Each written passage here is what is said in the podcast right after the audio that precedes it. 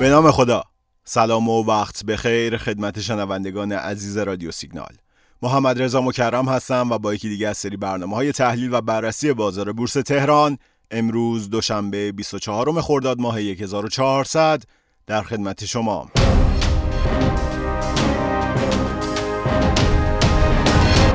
خب بازار از شروع این هفته روند نزولی ملایمی رو داشت. دیروز یکشنبه 23 خرداد ارزش معاملات خرد حدود 2500 میلیارد تومان بود که نسبت به روزهای قبل افت داشت. اما روند خروج نقدینگی حقیقی شرایط بهتری داشت، طوری که دیروز حدود 289 میلیارد تومان نقدینگی حقیقی ها از بازار خارج شد که این مقدار نسبت به روز شنبه 22 حدود 37% کاهش داشت. نکته مثبت دیگه در واقع عدم افزایش تعداد نمادهای صفحه فروش بود که نشون میده اون هیجان فروش و عرضه‌های بی‌منطق در بورس داره روز به روز کمرنگ‌تر میشه. در شرایط فعلی بازار سرمایه از لحاظ اخبار و اطلاعاتی که بهش میرسه تحت تأثیر دو ابهام سیاسی قرار داره. از یک طرف بلا تکلیفی در مذاکرات برجام و از طرف دیگه نامشخص بودن نتیجه انتخابات ریاست جمهوری. در واقع کشوری که اقتصاد دولتی داشته باشه، روند حرکت بازار هم تابع وضعیت اقتصادی و سیاسی دولته.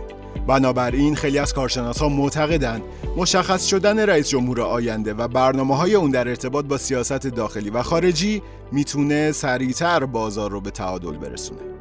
اخبار منتشر شده پیرامون مذاکرات برجام هم باعث نوسانات قیمت دلار میشه. مشخص شدن نتیجه این مذاکرات که خیلی هم طولانی و حوصله سربر شده، قطعاً در زودتر به ثبات رسیدن قیمت دلار و به تبع اون بازار بورس تأثیر خواهد داشت. خب در پایان معاملات امروز دوشنبه 24 خرداد ماه شاخص کل با 0.79% افزایش به عدد 1,150,000 واحد رسید. اما شاخص کل هم‌وزن امروز افت 0.24% رو تجربه کرد. موردی که نشون میده شرکت‌های کوچیک عموماً در روند صعودی شاخص کل همراه نبودند و با کاهش قیمت روبرو شدند. مجموع ارزش معاملات خرد حدود 3000 میلیارد تومان بود که نشون میده بازار نسبت به دیروز رونق بهتری داشته. اتفاق خوب اینکه خروج نقدینگی حقیقی ها از بازار نسبت به دیروز 159 میلیارد کاهش پیدا کرده و به عدد 130 میلیارد تومان رسید.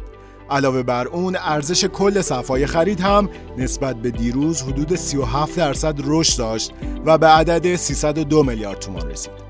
در واقع کاهش رقم خروج پول حقیقی ها و رشد تقاضای بازار دو نشونه خیلی خوب و مثبت برای فعالین بازار به حساب میاد.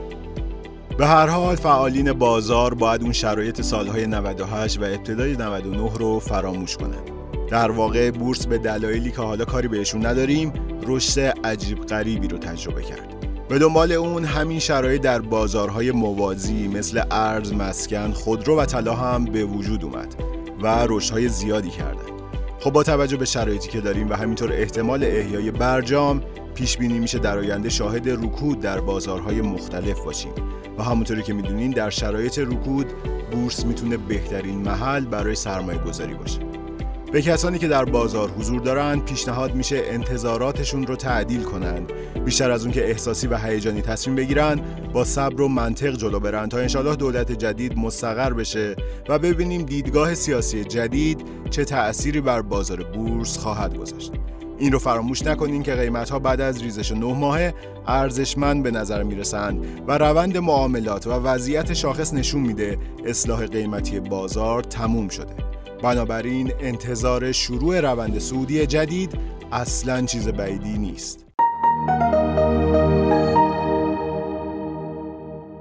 خب از لحاظ تکنیکالی بازار در کوتاه مدت بین دو ناحیه 1,140,000 واحد به عنوان ناحیه حمایتی و حدود 1,170,000 واحد به عنوان ناحیه مقاومتی نوسان می‌کند. طبیعتاً شرط شروع موج جدید برای شاخص کل در روزهای آینده شکست هر کدوم از این دو ناحیه است.